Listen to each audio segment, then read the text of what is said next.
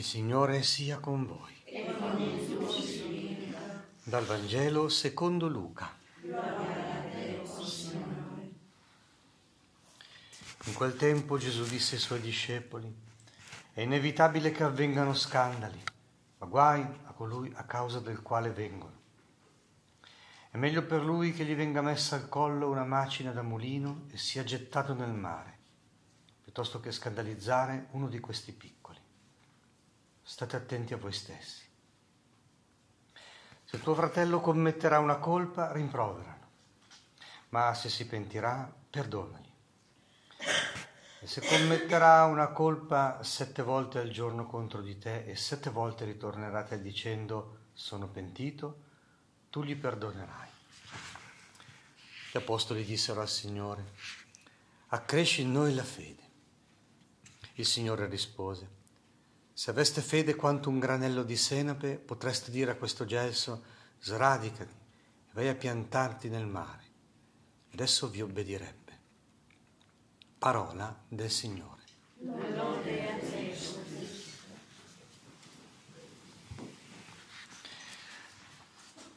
La nostra settimana liturgica si è aperta con eh, la scena là in sinagoga, dove Gesù è rimasto ammirato profondamente per il gesto di quella povera vedova che getta nell'obolo l'ultimo suo spicciolo. Perché Gesù rimane colpito? Perché vede in lei quello che è proprio dell'amore vero, la totalità, l'assenza di limiti. Perché l'amore vero appunto è il, è il dono di sé, non è solo il dono di qualcosa. Quando è radicale, come tra due sposi, come quando è il dare la vita nel generare quando è come Dio che non ha parzialità, quindi quando si dona si dona di santa ragione letteralmente. Soprattutto come il perdono dove si rigenera il rapporto con l'altro senza che ci sia nessun merito, anzi il contrario, dove saltano tutti i paletti delle cause e degli effetti, dove l'amore vince mm, al di sopra di ogni condizionamento, di ogni ferita. Ecco, alla luce di questa scena no? si vede che l'amore è totalità, è il dono di sé, l'accoglienza dell'altro, quindi se l'altro è bello ci fa gioire, se l'altro è brutto ci fa soffrire, va bene, cioè, appunto è l'accoglienza dell'altro, l'amore è incondizionato, nelle sue forme migliori. E allora mi ha colpito molto vedere che eh, nella parodia di oggi, questa parola che c'entra da una parte con gli scandali, dall'altra parte con il perdono, è preparata da un salmo e da un versetto molto interessante. Chi salirà al monte del Signore? Chi ha una purezza sufficiente? La risposta è chi ama innocenti, cuore puro, chi non si rivolge agli idoli, vedi chi non eh, viene a patti tra Dio e il denaro, tra il cielo e la terra, tra lo spirito e la mondanità. È la generazione che cerca il volto del Signore, sinceramente. il versetto delle, della lettera ai Filippesi che dice, ecco, voi cristiani dovete essere così, che risplendete come astri nel mondo tenendo salta la parola di vita. E infatti nel Vangelo eh, c'è proprio una grande purezza che, che, che, ci viene offerta e ci viene data, cioè lo scandalo è terribile. Far da pietra d'inciampo ai piccoli, legati una macina da mulino al collo e sprofondati nel mare perché rendi la vita impossibile, rovini la vita a una persona. Andrà magari in paradiso, però tu la fai soffrire per decenni. È fortissima la parola dello scandalo.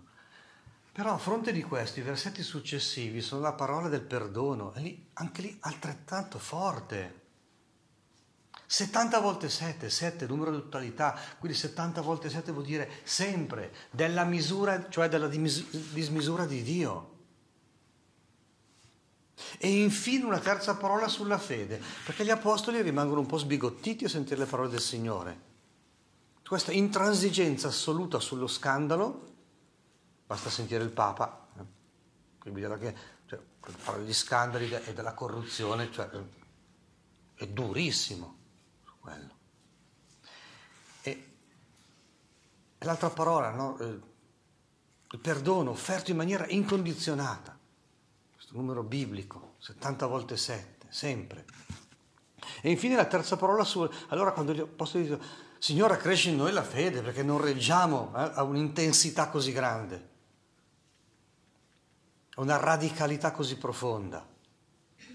Ma Gesù anche lì li spiazza eh, con quel senso di totalità. È, la, la fede può anche crescere, però Gesù dice, non è un problema di crescita, non è un problema di quantità, è un problema anche qui di radicalità. E allora li provoca dicendogli, guarda, se ne avete un granello, ma è vera, potete già fare miracoli. E questo è verissimo, perché tante volte ci siamo detti, abbiamo condiviso questo, che basta che una persona, anche la più degradata, dica Signore salvami, viene salvato e se ne accorge subito. Quindi è vero hm? Che uno può spostare le montagne, quelle vere, no? cioè, quelle dell'orgoglio, quelle della disperazione, quelle della presunzione, la debolezza, la durezza di cuore, queste sono le vere montagne che vanno eh, spostate, sradicate, eccetera. Allora, eh? e quindi preghiamo, Signore fa che risplendiamo come astri nel mondo, tenendo salda la forza guaritrice della tua parola. Rendici degni di salire sul tuo santo monte, di stare nel tuo luogo santo. Rendi le nostre mani innocenti, rendi puro il nostro cuore. Fa che diventiamo luce per tutti quelli che ci incontrano, ma fa che noi siamo anzitutto interiormente luminosi per l'accoglienza della tua parola.